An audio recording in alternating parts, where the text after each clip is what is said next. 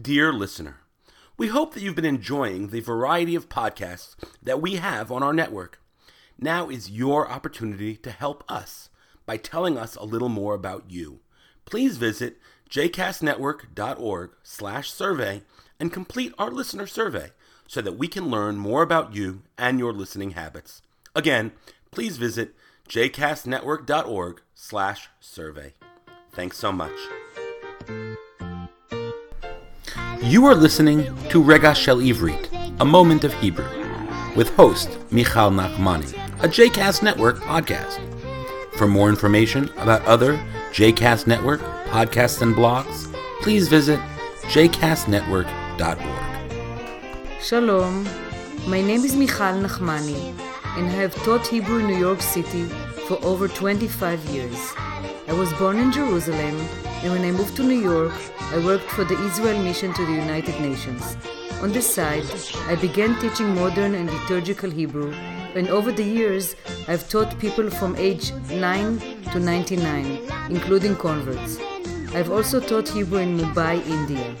This segment, which I'm about to present, is called Rega Shel Ivrit, or A Moment of Hebrew. In this show, I discuss the meaning and the origin of Hebrew words. רק בישראל. Only in Israel. בירושלים יש מסעדה. In Jerusalem there's a restaurant. מסעדה, restaurant. The name of the restaurant is Ta'ami, which means my taste. Ta'am is taste. Ta'ami, my taste.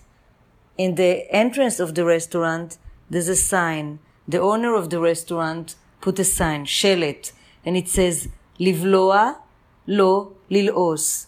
Swallow, don't chew. So לבלוע means to swallow, ללעוס, to chew. The verb is בולע, בולעת, לועס, לועסת. And the reason why the owner of the restaurant, Albert, put it there, because he wanted people to eat quickly. הוא רוצה שאנשים אוכלים מהר. And because many people wait in line, הרבה אנשים מחכים בתור, and he wants many people to come in, and not and the people who are inside not to waste, to stay for a long time.